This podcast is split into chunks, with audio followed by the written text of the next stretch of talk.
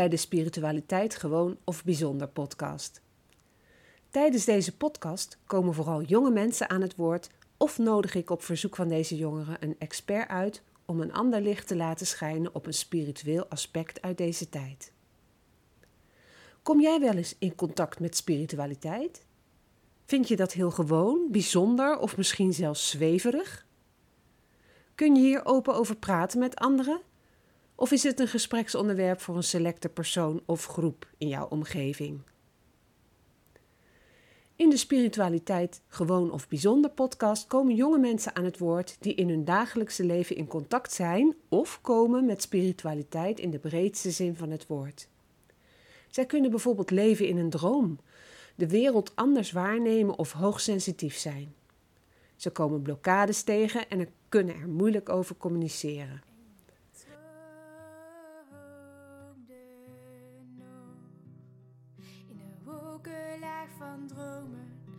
Daarboven in je hoofd, kun je alles wat je wil nu zien zoals je hoopt. Knisperende bladeren, zwevend op de lucht en de vliegensvrije vogels zijn nooit meer op de vlucht. Welkom, Vianne. We zijn hier in de studio van Spiritualiteit, gewoon of bijzonder. Je hebt mij op een gegeven moment een berichtje gestuurd van nou, zouden we eens kunnen kletsen? Zouden we eens kunnen bellen? En dat was naar aanleiding van de podcast van La Roos. Ja. En eh, wel leuk als de ene podcast de ander opvolgt. Want dat betekent dat de, de stem van degene die spreekt eh, mensen bereikt en raakt. Dus daar wil ik eigenlijk eh, mee beginnen. Wie ben jij eigenlijk, Vianne? Zou je jezelf kunnen voorstellen? Ja, tuurlijk. Nou, ik ben Fianne van Kuppenveld. En je hebt ook een andere van Kuppenveld al hier gehad. Ja, ja. Dat is Luc, mijn broer. En die heeft eh, bij jou op school gezeten. Mhm. Opleiding artiest. En eh, is ook heel erg lang mijn voorbeeld geweest. Ja, is dat zo? Ja. Hm. Tot ik een jaar of 18 was, was hij mijn voorbeeld. Mhm. Hij is ouder dan jij. Ja, hij Ja. is ehm, van 1992 en ik ben Mhm. van 1995. Ah, Oké. Dus ik ben net 27. Mhm. Lekker Eh, jong. Ja, precies. En ehm, ja, mijn broer was altijd mijn voorbeeld. En nu is eigenlijk Jezus mijn voorbeeld. Oh, En dat is eigenlijk de aanleiding dat ik hier ben. ja. Want La Roos had het ook over haar verbinding met God. Ja, En dat raakte jou. ja. Het is een tijdje terug dat ik het heb geluisterd. En de meeste ehm podcasts luister ik tijdens het schoonmaken. Ik heb een schoonmaakbaantje op dinsdagochtend bij een gezin met eh, drie kinderen. En soms eh, zijn er een paar kinderen thuis of zijn de ouders thuis. Mhm. Ehm, zeker nu in deze tijd zijn ze geregeld thuis en dan eh, klets ik met hen. Mhm. Ehm, en als ze er niet zijn, dan luister ik muziek of vaak ook podcasts. Ja. Dus veel podcasts ook van jou koppel ik dan aan, aan plekken in hun huis, omdat ik daar heb schoongemaakt. Oh ja, joh. Wat grappig. Ja, dus als ik dan aan de podcast van La Roos denk, dan weet ik nog, ik was de woonkamer aan het schoonmaken. Mhm. En ehm dus het is denk ik een soort van fotografisch geheugen, maar dan anders. Ja. Ik denk altijd in beelden. Ja. En het raakte mij. Vooral haar getuigenis over de trein. Mhm. Dat ze de trein eh, ging missen als ze niet... eh, Ja. In, als ze incheckte, ging ze de trein missen. Ja. En dat vond ik zo'n mooi voorbeeld van hoe God Mhm. harten verzacht van mensen als je maar oprecht bent. Ja. En als je maar bidt en als je maar je laat leiden door, door God. Ja. ja, en die kracht van, van dat verhaal, dat, dat raakt mij ook hoor. Omdat, ja, ik, re- ik reis haast nooit met de trein. Maar eh, dat je dat vertrouwen hebt dat het goed is wat Ja. je doet. Zonder dat je weet, ja, ze wist wel dat ze in overtreding was, maar zonder dat je bewust eh, in overtreding gaat. Ja. En toen ontmoette ze ook die conductrice. Die zei ook van nou, ik voel dat het gewoon oprecht is wat je vertelt. En eh, ik laat de trein nog even staan. Ja. Ga jij even inchecken. En dan, eh, ja, dat vond ik ook inderdaad een heel mooi voorbeeld. Van hoe dat in je leven zich kan manifesteren. Of hoe je het dan ook noemt. Ja, precies. Ja.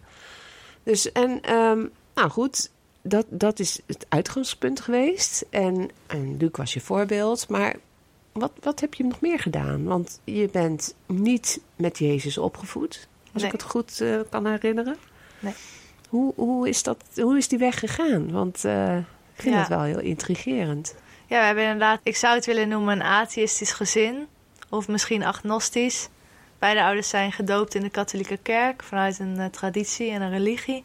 Ik ben naar een katholieke basisschool geweest en een katholieke middelbare school. Mhm. Dat was een andere dan Luc overigens. Mhm. En ik heb eh, vanaf de basisschool eh, de kinderbijbel meegekregen en de christelijke feestdagen. Ja. Eh, en ik vroeg me toen ik zes jaar was af of die Jezus waarover de juffrouw voorlas in de Bijbel, of dat dezelfde was als God. Ja. Dus ik kwam smiddags thuis en vroeg ik aan mama van, is Jezus God of is dat iets anders? En toen zei mama, eh, dat weet ik eigenlijk niet, maar wat denk je zelf? Mhm. En ik wist het ook niet. En ik was te verlegen om eh, vragen te stellen in de klas. Ja, Dus ik kon heel goed leren, ik was heel slim. En vaak was ik ook klaar met mijn werk en dan ging ik andere kinderen helpen bij hun werk. Mhm. En eh, soms werkte ik ook te snel zonder vragen te stellen. En dat was juist mijn valkuil, want dan deed ik dingen fout omdat ik ervan uitging dat ik ze wist. Dus Mhm. ik was heel erg op mezelf en heel erg, ook wel heel erg prestatief ingericht. Eh, we hadden met de slimste vijf kinderen uit de klas een beetje een competitie wie als eerste zijn werk af had. Want dan, Oh, daarna kreeg je verrijkingsstof. en eh, vanuit thuis ook wel eh, stevig gestimuleerd dat, eh, dat ratio belangrijk is en opleiding belangrijk is. Dus eh, van de basisschool ehm, ging ik naar het gymnasium. En eh, ik had graag naar het HAVO-VWO gewild Waarom? omdat ik eh, mijn sociale skills meer wilde ontwikkelen. Mm. En omdat ik... Ik wilde ook geen bolleboos zijn meer. En ik wilde geen... eh, ik, ik schrok ervan eigenlijk dat al mijn vrienden en vriendinnen van groep 8 naar het VMBO kader tot en met theoretisch gingen. Terwijl Mhm. ik voor mijn gevoel gewoon een connectie met ze had. Ja. En dat ik in mijn eentje naar het gymnasium ging op het Jeroen Bos College. Dus ik wilde eigenlijk naar het HAVO-VWO, maar ik, ik haalde een CITO-score van 5,50. Nou, dat is het hoogste wat je kunt halen. Mhm. En ik kreeg eh, VWO-advies. En op het Jeroen Bos College bleek dus alleen een brugklas gymnasium te hebben... en een brugklas HAVO-VWO, niet een brugklas Atheneum. Nee. Dus ja, zei mijn moeder van, nou, ga naar het gymnasium. En eh, mijn oma, die is ook eh, katholiek geweest altijd... die eh, zei tegen mij dat ze het zo leuk vond dat ik Latijn ging doen. Oh, ja. Dus dat werd echt mijn Ja. connectie met haar, zeg Ja. maar. Dat ik Latijn deed en dan ging ze me overhoren... en ging ze me Mhm. vertellen wat zij wist uit het Latijn. Maar in het tweede leerjaar van eh, de middelbare school merkte ik eigenlijk dat ik... eh, toen kreeg ik Grieks erbij. En dat vond ik heel erg leuk. Oh. Ik vond het heel erg leuk om een andere... echt een ander alfabet te schrijven en vooral de verhalen. Ik weet vooral nog heel goed het verhaal van de Minotaurus. Een Oh, ja. monster wat ja. opgesloten zat in een soort doolhof. Ja, dat hij die maagden moest eten, hè? Ja, Oh, ja, ja, maar ik vond het destijds wel leuk, dat soort verhalen. En ook, eh, we hadden ook eh, klassieke vorming over de Mhm. klassieke oudheid. En dat vond ik ook echt fantastisch. Waarom je Achillespeesje Achilles heet. Ja, En, ja. en gewoon al die verhalen. Maar er zitten vaak ook dan beelden bij, hè, voor jezelf. En ik, ik herken dat zo, want al die verhalen die gingen als een soort filmpje voor mijn aangezicht eh, zich afspelen. Ik weet helemaal niet of dat wat ik gezien heb, of dat allemaal eh, de realiteit was. Dat maakte ook helemaal niet uit. Maar zo her- herinner ik me nog steeds die verhalen. Ja, En ik had een, een geschiedenisleraar, die kon ook prachtig vertellen. Dus die, eh, ja, ik zat altijd in de film bij hem als hij les gaf over geschiedenis. ja dat is echt super mooi. Het is wel dat is ook grappig echt dat jij dat kracht van eh, docenten, denk ik. Mhm. Dat ze iedereen aan kunnen spreken. Ja, Of Medusa met, met de oh, slangenkop. slangen. Ja, Dat vond ik ook een heel indrukwekkend beeld. ja. En we hadden een, een project over arachne. Ging over dan eh, een, een vrouwtje dat eh, spinde aan een Mhm. spinnenwiel. En eh, ging, het ging ook over spinnen. Arachne is natuurlijk Ja. spin. Ja. Maar in de twee VWO of twee gymnasium eigenlijk kwam ik er gewoon achter van... ja, ik wil niet alleen maar ehm, de trots van mijn familie wekken... doordat ik heel slim ben Mhm. doordat ik gymnasium doe. En ik wilde eigenlijk naar een socialere klas. ja. Ja, mijn klas was eigenlijk wel, wel leuk, want er werd minder gepest dan in andere klassen. En dat zie je vaak in gymnasiumklassen, dat er minder wordt wordt buitengesloten. Mhm. Natuurlijk wordt er nog steeds wel vanuit onzekerheid geplaagd en gepest. Maar eigenlijk ehm, naar mijn idee kreeg iedereen heel erg zijn plek in de klas. En ik zeker ook als stil meisje dat op de achtergrond was en meer een volger dan een leider, Mhm. had wel mijn vriendinnen daar. Ja. Maar toch voelde ik van nee, ik wil. Ik wilde echt socialer worden. En ook wel vanuit Lucs voorbeeld, want die was de populairste van de school, Oh. dacht ik altijd. en die zat op het Pearson. Dus ik dacht, zal ik dan toch niet naar het Pearson gaan en dan Hm. wel Atheneum gaan doen? Want ik had op de basisschool altijd een beetje onder de schaduw van mijn broer geleefd. Want die was populair, dus mochten ze mij ook. Mhm. En uiteindelijk ben ik slecht mijn best gaan doen voor Latijn. En dat had de juf Latijn al lang door. Maar ik hield vol dat ik het niet kon. Om Mhm. het gewoon niet te halen dat jaar. En Grieks ben ik ook steeds slechter mijn best voor gaan doen. Waardoor ik op een gegeven moment dan hoopte niet de cijfers te hebben om door te gaan. Jammer is het eigenlijk, hè, als je achteraf bekijkt. Ja, maar Ja. ik deed het gewoon om gezien te worden eigenlijk. Ja. En op een andere manier gezien te worden dan alleen door mijn schoolprestaties. Hm. En toen eh, bleek dus dat het helemaal niet aan je cijfers lag... maar dat je gewoon mocht aangeven om naar het ateneum te gaan. Ja, ja. Dus toen gaf ik eind eh, twee eh, gymnasium gaf ik aan dat ik naar het ateneum wilde. En toen splitste die klas van HAVO-VWO splitste zich om, op in HAVO en ateneum. En mijn klas van het gymnasium ging nog één jaar door als gymnasiumklas. En die mochten daarna bij het kiezen van hun profiel... mochten ze Latijn en Grieks Mhm. laten vallen. Ja. Dus toen ben ik naar het ateneum gegaan. En achteraf was de keuze beter geweest om in de vierde naar het ateneum te gaan. Ja. En dan wel met mijn vriendinnen door te gaan. Mhm. Want het heeft me wel een moeilijke schooltijd opgeleverd. Ja, joh. Werd je gepest Ehm, in die HAVO-VWO-klas?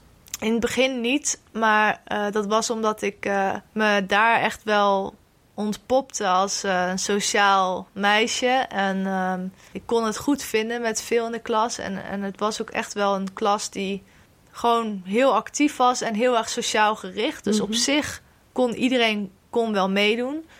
Alleen toen gingen in de kerstvakantie gingen mijn ouders scheiden. Oh jee. En eh, ik ben altijd een binnenvetter geweest en ik heb dat toen aan niemand verteld. Hm. En eh, ik ben toen teruggekeerd naar school na de vakantie. En alleen mijn beste vriendin vanaf het gymnasium nog, die had het door. En die heeft ook gescheiden ouders. Dus die kwam naar me toe, die zei van, hé, hey, wat is er? En toen heb ik gezegd, ik zeg het later wel. En zij hield altijd wel stand van, hé, hey, je zou me nog wat vertellen. En toen heb ik het in tranen verteld aan haar en was ze er voor mij. Mhm. Fijn, Maar in de klas vertelde ik het niet en aan de docenten vertelde ik het niet. En bij basketbal vertelde ik het niet. Dus het ging ook slecht met basketbal. Ik deed echt op Hm. hoog niveau basketbal. Oh, heb je basketbal gespeeld? Net als Luc. Net als Vroeger Luc. ook gedaan. Oh, wat wist ik helemaal niet. Nee, Ja. van Luc wist ik het ook niet. Luc is Nee. begonnen op zijn zevende en we hadden altijd een, eh, een basket in onze tuin. Was ook onze manier van communiceren met onze vader. Want dat was de manier om hem bij zijn werk eh, weg te trekken. Om even een balletje te Maar schieten. dat deed hij ook graag. Ja. Hm. En later hadden we allemaal seizoenskaarten voor de professionals. Oh. En we hadden schuin tegenover ons huis hadden we ook een veldje. En dat was een beetje de, de hub voor Hm. alle bosse basketballers destijds. Dus bij basketbal ging, het- ging het slecht en dan vroeg de coach ook aan mijn moeder wat er aan de hand was. Dan met schoolprojecten kon ik me niet concentreren. Dus als ik dan met vriendinnen een schoolproject deed, dan, Mhm. dan sloten ze me buiten of haalden ze de docenten bij omdat ik niet goed meedraaide in het groepje. Hm. Dus ik, ik heb wel een paar keer met een confrontatie gehad met medeleerlingen of met Hm. een docent. En dan alsnog die schijn op kunnen houden dat, dat er niks aan de hand was thuis. Ja, dat is wel knap, ja. Waardoor ze me ook niet konden helpen. Maar dat was wel het moment dat ik ook steeds meer de buiten begon te vallen. En eh, ja, ik zou dat jaar niet zeggen dat ik toen al gepest werd, maar de jaren erop zeker wel. Ja. Dus dat was niet altijd Het makkelijk. is meer het onbegrip, hè, dat mensen het dan niet begrijpen. En dan eigenlijk maar een Ja. beetje opzij zetten. Zo van, nou, Tieners zijn gewoon zo onzeker. Dus eh, een middelbare school is de broedplaats voor gepest. ja. Maar het mbo ook nog, hoor. Oh ja. Wordt nog steeds... Ik zat natuurlijk tot mijn achttiende op de Ja. middelbare school. Ja. Dus ik Ja. heb die tijd op de middelbare school doorgemaakt. Ik denk pas 6 VWO of 5 VWO kreeg ik het voor elkaar om weer bij mijn vriendinnen in de klas te komen. Hm. Toen nam het gepest op zich wel af. Want die vriendin die me ook had gevraagd over het scheiden en zo, die was intussen een van de populairste meiden van het Mhm. VWO geworden. Ja, Waar heel veel jongens verliefd op haar. Dus dat is niet verkeerd om die als je vriendin te hebben, nee, zeg maar. precies. Zij had ook de woord wel klaar en kwam wel voor me op. En vooral was ze er heel erg voor me in de scheiding van mijn ouders. Ja, en jullie hebben tegelijkertijd eh, examen kunnen doen. Ja. ja. Want dat kan natuurlijk ook nog, dat zij dan op, gewoon sneller er doorheen gaat. En dat jij dan nog een jaar alleen eh, op Nee, school moet achterblijven Het of ergste zo. was toen ze met z'n allen naar Rome gingen met de gymnasiumklas. Oh, dat, dat je niet mee kon. En toen was ik jarig en toen zat ik alleen op school.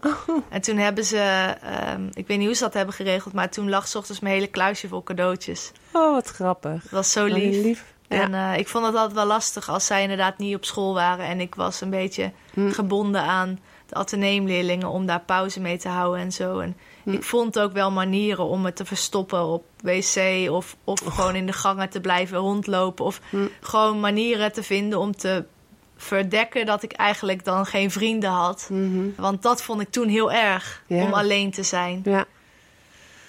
Vooral nog eigenlijk omdat ik dacht dat mensen dan een oordeel over me hadden. Niet eens omdat ik het alleen zijn zelf vervelend vond. Ja, nou wat ik geleerd heb uit mijn leven is dat dat oordeel wat je dan denkt dat andere mensen over je hebben, dat dat in feite het oordeel is wat jij zelf over anderen hebt. En dat, dat je dat projecteert ook, hè? En de- ja, hoe kom je dan aan zoiets? Dat, dat is natuurlijk je ervaring en je opvoeding en ja, wat je meegemaakt hebt. Dat, dat speelt allemaal mee.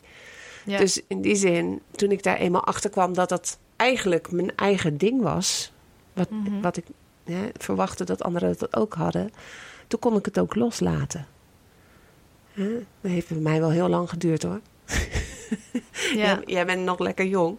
Ik denk dat toen ik 27 was, dat ik dat nog steeds niet in de gaten had. Oh ja. Ja. Maar goed, je hebt op een gegeven moment een manier gevonden om daarmee om te gaan. Ik eh, kon heel goed basketballen. En soms mocht ik eh, vrij van school voor een buitenlands toernooi. Oh ja. En dan keken je klasgenoten wel zo naar je van wow. En met eh, de gymlessen rende ik sneller dan veel jongens. Mhm. Dus ik had wel een bepaalde vorm van respect van iedereen, Ja. denk ik. Doordat Ja. ik goed kon sporten. Turnen en zo was ik echt vreselijk in. Dus echt Mhm. de vrouwelijke sporten. Dans, turnen. Nou, dans was ik nog wel. Dat vind ik wel leuk. Maar turnen meer. En, eh, Mhm. en dus in de derde moesten we ook nog eens tot overmaat van ramp... met jongens en meiden apart gaan gimmen. En dan kreeg je juist meer dans en meer turnen en minder voetbal. Of als we voetbalden, dan deed niemand voor mijn gevoel zijn best. En dan Mhm. dacht ik van, waarom mag ik niet met de jongens voetballen? Dus Ja. ik heb altijd op heel veel dingen ook wel meer naar jongens toegetrokken dan naar meiden. Mhm. Al van Ja. jongens af aan, want in groep 5 wilde ik gewoon zoals Luc zijn. Knipte ik mijn haar af en ging ik jongenskleding dragen, Echt, zeg joh? maar. En toen heb ik tot, totdat ik eh, denk hormonen kreeg, tot mijn eh, tiende... heb ik gewoon eh, alleen maar broeken gedragen en sportschoenen. En Hm. vond ik het prima als mensen me jonge man noemden. Ja. En liep ik een beetje als een jongen. En toen op een gegeven moment, een beetje van de een op de andere dag... trok ik rokjes aan. En Hm. Ja. was dat Vianne? Was ik gewoon meisje, vrouw, jonge vrouw. Ja, gek hè? Dat dan. Dat eigenlijk dat zoeken naar jezelf, naar wie je bent en wat je, waar je kracht ligt, dat dat er op zo'n jonge leeftijd al in zit. Want dat is wat ik hoor. Je bent iemand aan het bewonderen. Je denkt: oké, die doet het goed. Zo wil ik ook zijn. Dan ben je eigenlijk aan het zoeken naar dat stukje in jezelf. Vervolgens kom je een vriendin tegen. Die vriendin is misschien wel heel vrouwelijk. En die weet eh, heel goed de jongens eh, om de vingers te winden. Oh, nou, dan wil ik eigenlijk zijn zoals zij. Of ik wil van haar leren. Nou, en het is allemaal zoeken naar wie je bent. Ja. Ja, ik was vooral aan het zoeken hoe ik geliefd kon zijn. Mhm. Ja. Want Hoe ik liefde kon ontvangen van mijn ouders. En Ja. ik zag, ik dacht Luc liefde te zien ontvangen. Dus ik dacht, nou, ik word wel zoals Luc. Gewoon Ja. een kopie. Ja, ja, ja. Maar dat is natuurlijk helemaal niet waar. nee. En hebben je ouders daar ooit iets over gezegd? Dat je dat eh, niet hoefde te doen? Misschien in de laatste vijf jaar wel eens. Mijn vader sowieso niet. Maar mijn moeder, die heeft er denk ik wel wat over gezegd. Dat, oh ja, dat zei ze laatst nog tegen mij. Want ik zei iets over van... eh, ik wilde Luc altijd nadoen, want ik vond Luc altijd zo cool. En toen zei ze, ja, maar ik vond jou ook zo cool. En toen Ja. dacht ik van, ja, ik was ook eigenlijk gewoon wel cool zoals ik was. Ja, als, je, het- als ik het zo hoor. denk Gewoon wel ja. stoer. En Ja. dat zei ze wel vaak, dat ze me stoer vond. Hm. Maar die eigenschap stoer, die had ik ook wel weer heel erg gekoppeld aan Luc willen zijn. Dat was niet echt Mhm. Fianne als meisje. Dat was meer Fianne die, Die de grote broer nadeed. Ja. Ja. En ik was ook de jongste van alle familie. Mijn ouders zijn allebei ehm, oudste van hun gezin. Mhm. En Luc is natuurlijk de oudste. Ja. Dus ik voelde gewoon heel erg van... eh, als ik iets zei, zei ik het of te zacht... of er praatte iemand door me Mhm. heen. Dus ik heb heel erg afgeleerd mezelf om mijn mening te geven. Mhm. En gewoon in een rol gekropen van... jongste meisje, heeft niks te zeggen. Of Oh, als ze iets zegt, is het ondeugend of dom. Of, of eh, zacht. Of, eh, nou. ja. En na de middelbare school ben je gaan studeren? ja, toen ben ik gelijk naar Utrecht verhuisd. Mhm. Op dat moment was mijn relatie met mijn, eh, allebei mijn ouders heel erg slecht. Mhm. En mijn vader had een nieuwe vriendin en dat was moeilijk. Zowel voor Lucas als voor mij. Ja. En toen ben ik meteen op mijn achttiende naar Utrecht verhuisd voor mijn studie. Ja. En dat vond ik... Ik was altijd in een competitie met Luc natuurlijk. En ik had dus in groep 8 een hogere CITO-score gehaald. En hij, dat vond hij al best wel erg. Want hij Mhm. wilde met alles beter zijn dan zijn kleine zusje. En ik was dus drie weken eerder uit huis dan Luc. Oh, Hij woonde nog in Den Bosch bij, eh, bij papa. En hij heeft toen even bij mama gewoond voordat hij in het centrum van Den Bosch ging wonen. Hmm. In zijn eigen appartement. En ik ging al eerder uit huis. Dus ik vond dat wel stoer van mezelf. Ja, zeker. Als 18-jarige. Heb je niet, over, heb je niet ondergedaan bij hem? Nee, nee, voor zover het een wedstrijd was, heb ik hem af en toe kunnen winnen. Hm. Meestal niet. en daar kunnen we nu ook wel om lachen. Om die- Hm. al die wedstrijdjes die we hadden. Het is eigenlijk heel erg iets wat, ehm, wat broers normaal heel, he- heel erg hebben. Allemaal wedstrijdjes. Maar wij hadden Ja. dat als broer en zus. We hadden Ja. veel minder dat Luc mijn beschermende grotere broer was. Hm. Eh, Veel meer dat hij mij denk ik ook als een broertje zag waar hij van moest winnen. En Mhm. die hij uit moest dagen en waar hij mee moest knokken. En, eh, Ja, dus ik heb Ja. heel wat verwondingen, tanden door mijn lip en, echt joh. en ja, bulten gehad. Maar je was ook niet echt een meisje-meisje. Dus als ik het Nee. begrijp. Kijk, en als je een meisje-meisje bent, dan maak je ook gebruik van eh, het feit dat je minder kracht hebt of kwetsbaarder bent of wat en misschien eerder huilt of weet ik het wat. Je bent minder stoer, maar dat heb jij niet gehad. Ik heb wel veel Dus dan gehuild hoor, maar als ik huilde was het vooral om de aandacht van mijn ouders te trekken, zodat zij interveneerden. En ik heb ook Luc echt wel vaak als jonge zusje erbij genaaid. Gewoon van, eh, vooral bij mijn vader lukte dat goed. Van, eh, pap, Luc doet dit. En dan kreeg Luc op zijn kop zonder dat mijn vader al de andere kant van het verhaal had gevraagd. Hm. En mijn moeder was daar gelukkig voor Luc niet gevoelig voor. Nee. Dus die zei altijd twee vechten, twee schuld. Ja, precies. Zoals ouders dat eh, horen te zeggen. ja. En dan heb je die studie die je in Utrecht hebt gedaan, humanistiek. Ja. Ja, toen ik dat hoorde, dacht ik, weet ik eigenlijk wel wat dat is? Ja, humaniteit, huma- eh, ja, menselijkheid. eh, Het heeft met mensen te maken, sociaal, een sociale studie waarschijnlijk. Ja, ehm, het is Bachelor of Arts. Dus dat houdt in dat het een... Als ik het goed zeg, valt het onder gamma-wetenschappen. En, en sociaal is vaak alfa. Maar we hadden wel een eh, multidisciplinaire bachelor. Dus we hadden... In het eerste jaar hadden we theologie, filosofie, sociologie en pedagogiek, denk ik. En dat Mhm. allemaal vanuit humanistisch perspectief. Mhm. Dan in het tweede jaar kwam erbij psychologie, ethiek. En dan eh, de andere lijn die er langs liep was gewoon academisch onderzoek. Mhm. En de derde lijn die er langs liep waren de, de praktische eh, vaardigheden. eh, arbeidsgerichte academische vaardigheden. Dat was gespreksvaardigheden, reflecteren, groepswerk en presenteren. En dan zat je niet met eh, het hele studiejaar, maar dan zat je in kleine clusters. En dan had je dus een soort van dag waarin je zonder tafels gewoon in een kring zat. Mhm. En er zo'n veilig mogelijke setting werd gecreëerd om ons te helpen om onszelf beter te leren kennen. Hm. En dat moesten we dan altijd met praktische opdrachten en handelingsexperimenten in ons dagelijks leven toepassen terwijl die cursus bezig was. Dus Ja. was drie weken heel intensief. Veel gehuild, op Mhm. school met klasgenoten. En dat maakt het wel heel bijzonder dat je niet alleen academisch en theoretisch bezig was, maar ook heel praktisch. En Mhm. eh, eh, wat we ook nog hadden, eh, dat was ik vergeten te noemen, was organisatiewetenschappen in het derde jaar. En toen gingen we echt bij een organisatie, werden we geplaatst. En dan gingen we een heel groot onderzoek doen met een groep. Mhm. Om ook echt in een organisatie te kunnen helpen met een hulpvraag. Ja, en als ik het goed begrijp, leerde je ook tijdens die studie wie je zelf bent. Ja, Hm? En wat veranderde er in jou toen je eenmaal in, in de gaten had van... oké, dit that's me, hè? Wat veranderde? Of heb je gemerkt dat er iets veranderde? Ja, zeker. Ik heb er ook wel. Ik heb altijd wel moeite gehad met huilen. Bijvoorbeeld toen mijn ouders vertelden dat ze uit elkaar gingen, toen uh, barstte Luc in tranen uit. En ik heb toen niet gehuild. En ik heb vaak dan in mijn eentje wel gehuild. Maar ook, ik heb nooit zoveel gehuild als Luc of als mijn moeder. En mijn vader heeft nooit gehuild. Mm. Überhaupt nog nooit dat ik het heb gezien. heb je nog nooit zien huilen. Nee. Hm. En ik ben zoals mijn vader. En ik vond het wel lastig, zeg maar, dat mijn medestudenten dan zich kwetsbaar opstelden. Ik heb denk ik altijd op zich wel goed kunnen luisteren en op zich wel goed empathisch vermogen gehad. Alleen ik heb nooit goed mee kunnen huilen met films tot die tijd. En eh, met, met mensen, verdrietige verhalen en met begrafenissen en zo. Dus ik heb wel altijd een beetje getwijfeld van of er iets autistisch in me zat. Omdat Echt? mijn vader vaak een beetje ook vaak autistisch gelabeld werd door deze en gene. Mhm. Zowel dichtbij als veraf van hem. En ik dacht dat, dat ik gewoon zoals hij was. Dus dat ik verlegen was en niet ingetuned met mijn emoties. En tijdens de bachelor van humanistiek merkte ik wel dat, dat ik wel heel veel emoties had die ik nog had ondergedrukt. En dat ik heel erg worstelde met ruimte innemen. Hm. En daar hebben we ook wel hele dagen met een groep gesprekken over gehad. Over Hm. meer of minder ruimte innemen. Over macht in een gesprek. En Ja. dat heeft me wel heel erg geconfronteerd met mezelf. En die opleiding heb je helemaal afgerond?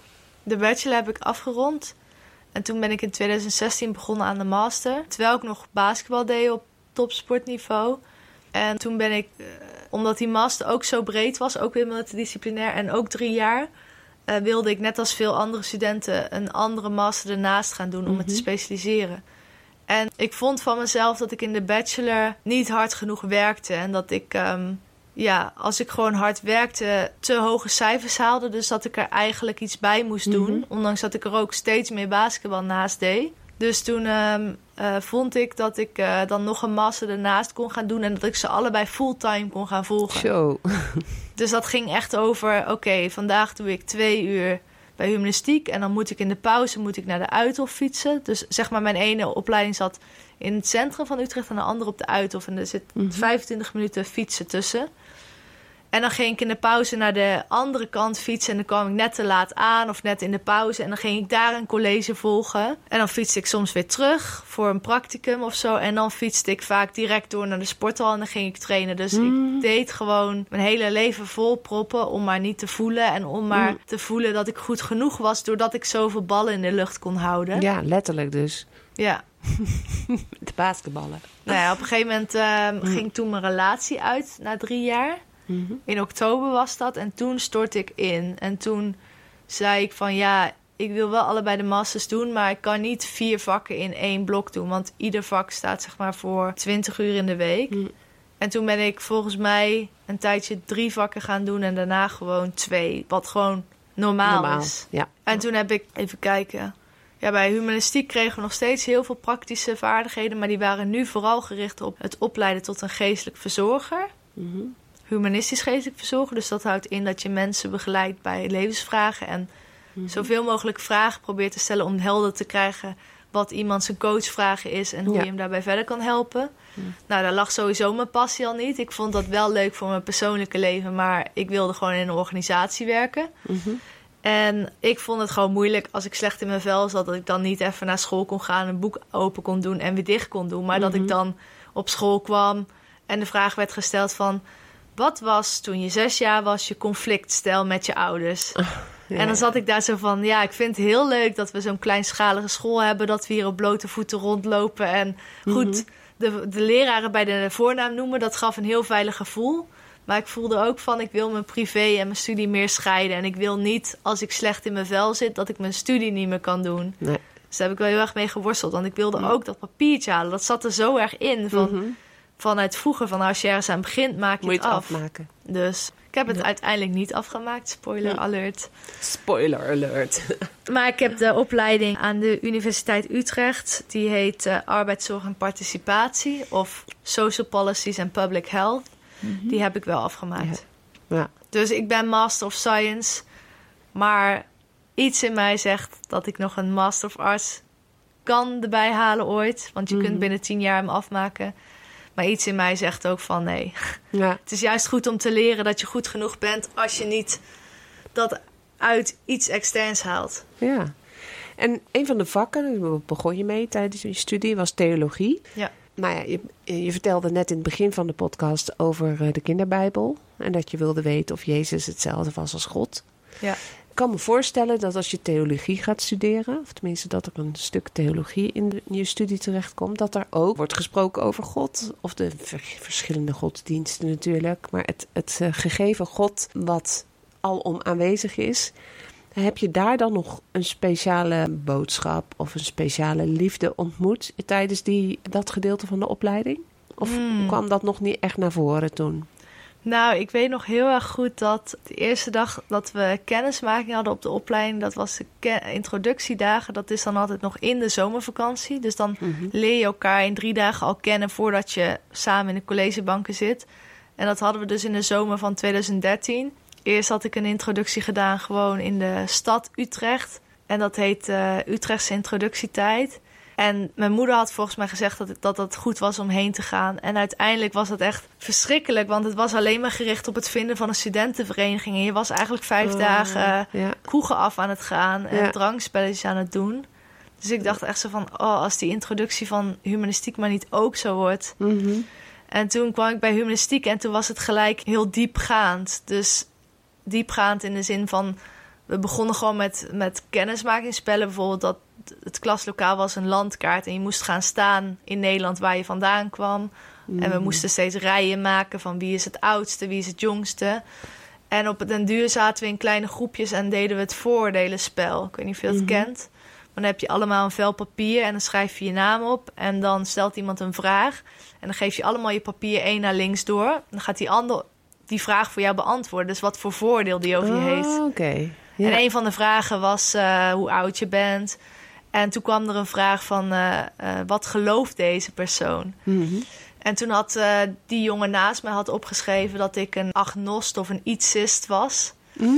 En vervolgens zei ik heel overtuigend: nee hoor, ik ben atheïst. En eh, daarom, eh, dat is ook een van de redenen dat ik bij humanistiek zit. Want ik vind het humanisme mooi en ik vind wetenschap mooi. En Ja. ik was heel en positivistisch ingesteld. Even voor de luisteraar, wat, wat is een agnost of een Ietsist. iets is? Wat, wat Een agnost is iemand die gelooft dat er iets is tussen hemel en aarde, Mhm. maar die eigenlijk het of te confronterend vindt of er geen zin in heeft om dat te definiëren. Dus Hmm. die heeft gewoon vrede erbij van er zal wel iets zijn, maar die heeft geen behoefte voor zichzelf om dat te definiëren in dat is Jezus, dat Ja. is Allah, dat is Boeddha, dat is Mhm. iets, een Ja. geest.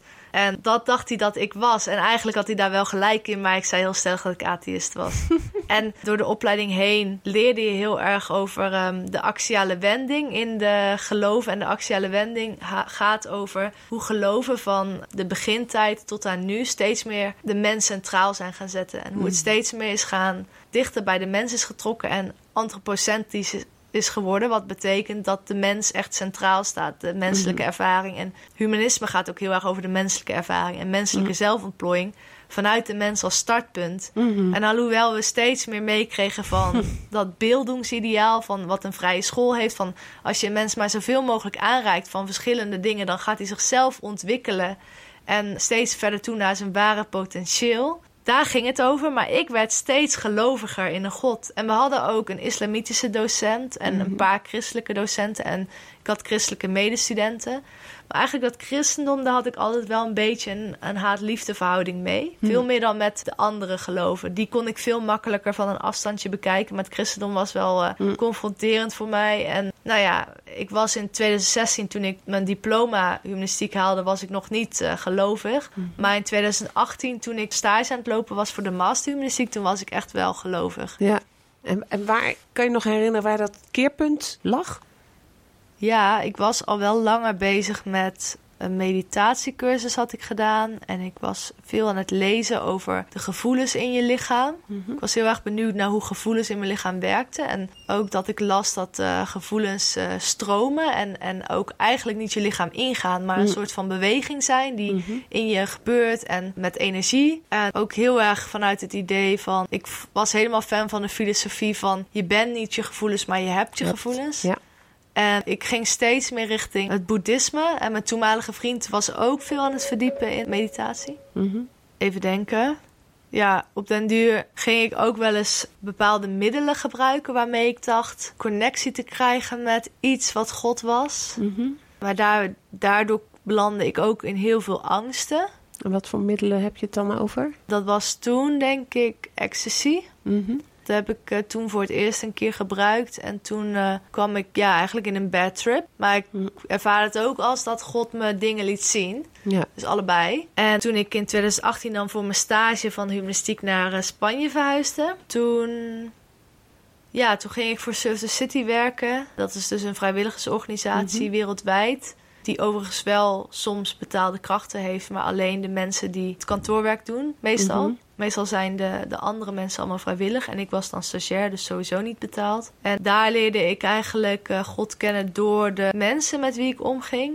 En door projecten die we deden. En doordat ik gewoon ja, het hart van God de Vader zag in mensen die we Mm. dienden. En waarmee we een relatie opbouwden. En überhaupt mensen met wie ik een relatie opbouwde. Zoals Mm. een man uit eh, Nigeria, een vluchteling. En die heet Pieter. En die stond elke ochtend in de metro van eh Lava Pies in Madrid. Stond hij eh, zakdoekjes te verkopen en paspoort, eh, Mhm. hoesjes. En als het regende paraplu's. En hij woonde al acht jaar in Madrid. Maar hij kon niet werken omdat hij geen goede work permit had. Mm. Werktoestemming, denk ik. Mhm. Werkvergunning. Ja. En dus deed hij dat maar. Dus dan ging hij op zijn eigen geld ging hij de zakdoekjes kopen en die verkocht hij dan weer. En ja. wij zeiden elkaar elke dag goedemorgen. En eh, mijn Spaans werd steeds beter, dus ik kon Ja. steeds meer tegen hem zeggen. En toen op een dag ging ik, op vrijdagochtend ging ik naar eh, Surf the City toe. En toen had ik een koffertje in mijn hand, want ik ging toen eh, daarna op vakantie in Bilbao, vrijdagmiddag. Mhm. En ik ging gelijk naar het busstation.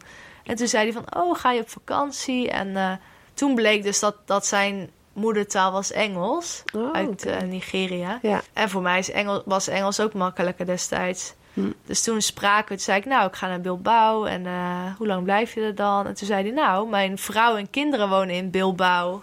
Hm. En ik ga er ook dit weekend heen. Dus dat voelde een beetje als een, ja, godgegeven Ja. toeval. Mhm. Een godsidence. En toen eh, hebben we afgesproken in Bilbao, hebben we elkaar daar gezien. Eh, Hm. Sindsdien ja, zijn we vrienden geworden. Mooi. En hij heeft me een keer meegenomen naar zijn kerk. Dat was echt een Afrikaanse kerk in zo'n hele grote Mhm. loods met zo'n heel klein deurtje en dan van die plastic stoelen. Ja. En dan kerkdiensten die vier, vijf uur duren. Jeetje. Waarbij je naar binnen en buiten loopt een beetje en de kinderen rennen rond. En het is niet echt heel georganiseerd. Mhm. Dat vond ik wel heel heftig toen. Dat was ook de eerste kerkdienst die ik bijwoonde. En eh, ik was de enige witte dame. Mm. En er sprongen gelijk eh, drie vrouwen op me af met eh, sjaals. Als in de zin van een soort hoofddoeken die zij droegen.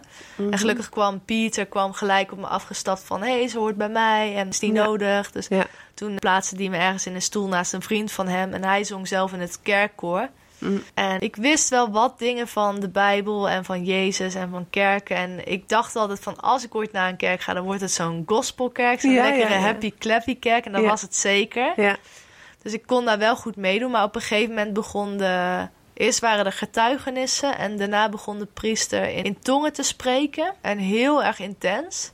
Dus tongentaal is eigenlijk de taal van de Heilige Geest in het Mhm. christendom. Dan zeggen ze eigenlijk onverstaanbare woorden die door de geest geleid zijn. Dus die hebben wel betekenis, maar die gaan meer eigenlijk op je geest in dan op je ratio. Ja.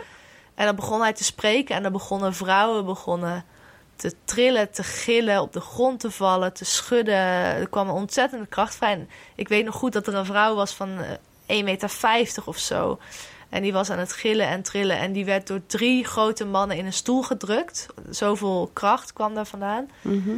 En de vrouw naast mij die viel. En ze had hele hoge hakken aan. Die schoten alle kanten op. En eh, ik ging die pakken voor haar. Mhm. En er werd ook niet door de crew van de kerk gebeden voor de mensen die op de grond lagen. En die werden gewoon, er lagen ook mensen in het gangpad en er werd gewoon overheen gestapt. En dat vond ik zo'n raar beeld. Dat, Mhm. dat mensen dan. Ik wist niet of ze een demonische ervaring hadden of een, een fijne ervaring van liefde. Ik zag gewoon alleen maar pijn eigenlijk. Er kwam Ja. pijn uit. Mm. En toen viel die vrouw naast mij op een gegeven moment, die was weer opgestaan, die viel toen voor de tweede keer. En toen raakte ze bijna met haar hoofd de stoel erachter. Dus ik trok die stoel weg. En toen kwamen een paar mensen best wel fel naar mij van... je moet er laten en je moet er niet aan zitten en zo. En toen ben ik naar buiten gelopen. Ja, dat, dat kan je dan gewoon niet. Di- Daar kun je niet mee, denk ik. Ik kon daar toen helemaal niet mee. En ik was toen bang geworden ook voor dat soort kerken. En, en het is natuurlijk ook heel erg bizar om als enige witte vrouw in een zwarte kerk te zitten. Dat gelijk Mm. iedereen zijn hoofd omdraait. En dat ik wel dacht van, dit is echt reverse racism. Ik maak nu een keer mee wat Ja. een zwarte persoon waarschijnlijk dagelijks meemaakt. Mhm. En dat vond ik dan ook wel weer goed. En het was zo leerzaam. Maar ik vroeg na afloop aan mijn vriend... waarom vielen er alleen vrouwen? Mm. En toen moest hij een beetje lachen en deed hij een beetje geheimzinnig. En zei hij van ja, dat is de kracht van de Heilige Geest. Maar hij gaf me geen antwoord. En toen heb ik Mm. het met een christelijke vriendin besproken. En met mijn stagebegeleider, die ook christen is.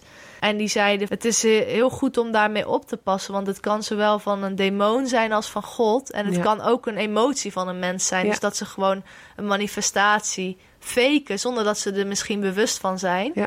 Dat het een soort van trend en hype wordt om te manifesteren. Om aan, Mm. om aan de kerkgemeente te laten zien dat je echt in de geest bent. Mm. En toen, je bent het dus niet meer geweest. ik ben daar kerk. niet meer geweest. Ik ben wel bevriend gebleven met hem. Mm. En hij heeft me ook vorig jaar nog echt nadrukkelijk gefeliciteerd toen ik gedoopt was. Mm. En hij heeft inmiddels werk. Hij woont nog steeds niet samen met zijn, de moeder van zijn kinderen. En zijn vrouw dus. Want ja, dat lukt gewoon niet als vluchtelinggezin. Met z'n Mm. allen in een grote stad die duur Mhm. is. Maar ja, het gaat goed met hem. En hij is nu voor het eerst sinds negen jaar is hij weer in Nigeria bij zijn moeder. Mm. Kreeg ik een filmpje doorgestuurd dat ze hem in de armen viel. Mm, ja, ze ziet haar zoon weer. Ja, eventjes, eh, want we zitten op eh, drie kwartier. En jouw verhaal is nog lang niet klaar. We kunnen doorgaan met het gesprek. En dan kijken of we misschien de podcast in twee stukken moeten knippen. Deel 1 en deel 2. Maar het is aan jou. Want ik heb het gevoel dat je, nu je vertelt over je ervaring in Bilbao... dat je eigenlijk de volgende stap wil vertellen over je liepstage bij Surf the City, hè? Ja. En hoe dan die stage levensveranderend is geweest. Want dat weet ik uit het voorgesprek. Dat je zei van nou, ik heb me daarin gevonden. Ik heb mezelf verder daarin ontwikkeld. En ik ben ook benieuwd naar, naar die omslag, naar dat verhaal. Daarom vroeg ik ook net, wat was het moment dat je dan zegt van nou, ik ben geen agnost meer. Maar ik ben iemand die gelooft. Ja. En dat is in stapjes gegaan. Ja. Want je hebt eerst mogen zien wat niet bij jou hoorde. Hè, dat heb je net verteld. En waar kwam dat moment, of wanneer kwam dat moment, of misschien waren het meerdere ervaringen, om nu gewoon, ja, je bent pas eh, gedoopt, hè, om, om, om te zeggen van nou, ik leef voor Jezus. Mm. Mijn stagebegeleider had een boek geschreven. Dat heet Humility is the Greatest Virtue. En ik had nog nooit over de waarde humility, dus nederigheid, gehoord. Wat echt een christelijke waarde is. Dus dat heb ik gelezen, ook toen ik in Bilbao was. Hm? En daar hebben we heel veel gesprekken over gevoerd. En zijn assumptie was, oh, ze is humanist, dus ze is atheïst. En dat heb ik ook wel Mhm. kunnen weerleggen. En toen heeft een andere vrijwilligster, ook uit Nederland, heeft me een keer meegenomen naar Hillsong. Dat is een kerk waar ze vooral op jongeren gericht zijn en moderne muziek draaien, spelen, eh, worshipen. Daar zag ik zo'n bewo- bewogenheid in de mensen, zo'n verlangen in de mensen naar God en zo'n Mhm. zo'n connectie tussen mensen. Dat ik dacht van wow, er is hier echt een spark. Echt Mhm. een grote spark. Dus daar ging ik wel vaker heen. Ja, dat is dus niet dat je het verlangen van die mensen zag. Je herkende het verlangen in jezelf. Ja, ik herkende dat. Het was een spiegel. Ja. En in oktober 2018 mocht ik mee met het team naar Dublin. Want we meeten ieder jaar met Surf City International. Mhm. Dan komen alle kernteams uit alle steden komen samen in één stad. En dat was dat jaar in Dublin. Mhm. Dus we gingen met een heel grappig team van een Britse manager, city leader, mijn stagebegeleider, een Argentijnse international volunteer leader, een Nicaraguaanse communicatiemedewerkster en marketing en dan nog een eh, Spaanse, echte Madrileense netwerker. Mhm. En ik als Nederlandse, die de meest directe van het stel was, dus gewoon dingen recht voor zijn raap zei. Ja. En ik was ook wel een beetje de, de intermediate tussen de stagebegeleider, de, de cityleader en het personeel. Mhm. Dat was wel een lastige positie als stagiaire. Ja, want... om van twee kanten de nare dingen over elkaar te horen. Oh. Mhm. En te gaan bemiddelen daarin. Mhm. Maar in Dublin, ja, toen ontmoette ik de familie en ik was best wel zenuwachtig. Want ik dacht,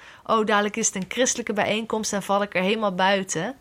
Want je wist nog steeds niet dat je christen was. Nee, ik was ook geen christen. Mhm. En toen leerde ik kennis maken met de tension van Inspired by Jesus Open to All. Mhm. dat dus de organisatie en het werk wat ze doen is geïnspireerd op Jezus als historische figuur. Maar het is open to all. Dus we gaan niet het evangelie verkondigen. Iedereen mag vrijwilligerswerk doen. Iedereen wordt ook geholpen met vrijwilligerswerk. Of we zeggen eigenlijk gediend, want het is niet helpen. Het is geen eenzijdige relatie. Maar het is wel geïnspireerd op Jezus. En als je Ja. meer wil weten over die inspiratiebron... dan hebben we daar een family and prayer team voor. Mhm. En die gaan echt over het familieaspect van de organisatie en het gebed. En daar heb ik ook wel echt weer een, een ervaring gehad met wat ik in die mensen zag. Wat, Mhm. wat dus een stukje van Jezus was, wat me zo erg aantrok aan hun. Ja. Dat ik ook besloot voor mezelf van ja, ik wil ook meer op Jezus gaan lijken. Mhm. En dat doen we eigenlijk door vrijwilligerswerk. Zeg maar de mensen die christen zijn. Niet iedereen is christen, zijn ook islamitische mensen en atheïstische mensen. Maar mensen die christen zijn, die bij Certain City werken, die, die willen door vrijwilligerswerk meer op Jezus gaan lijken. ja. En Jezus is dan het grote voorbeeld. Niet meer Luc, maar Jezus. Ja, Rare vergelijking natuurlijk. Maar die spiegelt jou natuurlijk ook een bepaald stuk van jouw innerlijke wereld. wie, Luc of Jezus? Nee, Jezus. Ja. Je wordt je bewust door de boodschap die Jezus heeft verspreid Mhm. van de boodschap in jezelf. Ja, je wordt je bewust van je zonde. En dat gaat heel. Dat vond ik het mooie aan Jezus. En daarom is Jezus het ook echt voor mij. Is omdat je kunt wel ayahuasca-trips gaan doen, meditatietrips gaan doen, retraites gaan doen, zelfontwikkelingsboeken gaan lezen. Je kunt drugs gaan doen, waardoor je misschien ineens in een eh, contrastervaring zit. Maar Jezus doet het altijd vanuit vrede en liefde. Ja. Dus alles wat Jezus aan mij heeft geopenbaard in mijn manco's, in mijn zonden, in mijn tekorten, heeft hij altijd uit liefde gedaan. Mhm. En hij heeft me altijd, als hij me beelden liet zien van vroeger, waar ik fouten heb gemaakt, waar ik mensen pijn heb gedaan, heeft hij me altijd geholpen om mezelf te vergeven. En heeft hij me altijd geholpen om anderen Ja. te vergeven. Ja. Want het is al vergeven. Ja. De wet is vervuld, dus de wet is niet weg. Er is Mhm. natuurlijk een wet en heel veel mensen zien christendom als iets wettisch. En die wet is er nog wel, maar die is vervuld door Jezus. En we maken allemaal fouten. Ik maak nog steeds heel veel fouten. Ik, ik leef nog steeds niet volledig als de wet, want dat kan alleen Jezus. Mhm. Maar hij is wel aan het kruis gegaan. Mm. En de Vader heeft hem opgeofferd, de Hemelse Vader. Ja. Zodat wij in vrijheid kunnen zijn en zodat Jezus die brug kon zijn van ons naar de Vader. Ja. Dat wij niet meer onze zonde hoeven te beleiden en een, een, een lam hoeven te slachten en te offeren voor de Vader om, Mm. Om weer schoon te zijn. Maar we zijn al helemaal schoon gewassen in Jezus. Ja. We hoeven het alleen maar te ontvangen Ja. en hem te volgen. ja.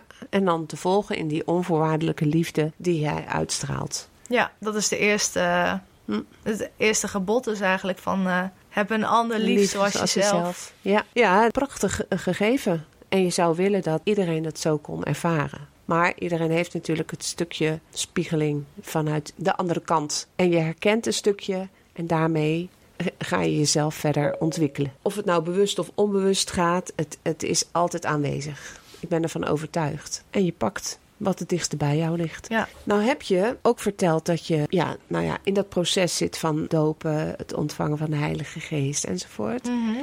En de kerk is in Den Bosch. Nee, in Utrecht. Oh, in Utrecht. Dus je bent nog wel trouw aan Utrecht. Nee, ik ben pas eh, nadat ik ben verhuisd naar Den Bosch, ben ik pas naar die kerk in Utrecht gegaan. Hmm.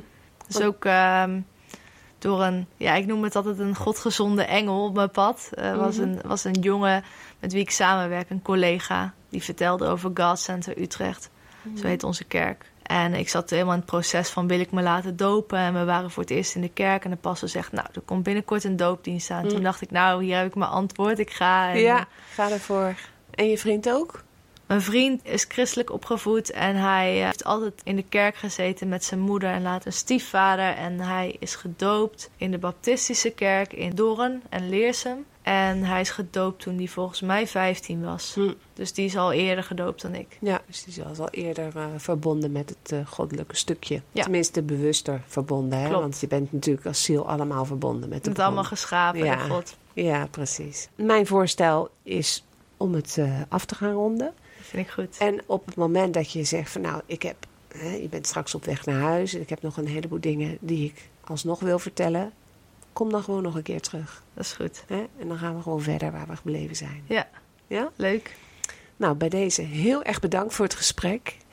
Jij ook bedankt. Ik vind het in ieder geval heel boeiend. En eh, ik herken ook een heleboel dingen die ik eh, vanuit mijn eigen leven heb meegemaakt. Hè, met mijn opvoeding, met mijn school, en met Dus in feite zit hier één grote spiegel voor me, die mij nog eventjes terug laat kijken in mijn eigen leven. Hmm. En daar ben ik je dankbaar voor. Nou, graag gedaan. Oké, wel thuis en Dankjewel. geluk. Tot ziens. Ja, insgelijks. Oké. Heb je nou zelf een verhaal wat je wilt delen? Dan nodig ik je uit om een mail te sturen naar jolandahelverstein.gmail.com En dan is Helverstein met E lange ei. Ook kun je voor verdere informatie een bezoek brengen aan mijn website jolandahelverstein.com. Graag tot een volgende keer. Sluit je ogen maar, doe ze zachtjes toe en droom dan maar zacht. De boze dingen uit jouw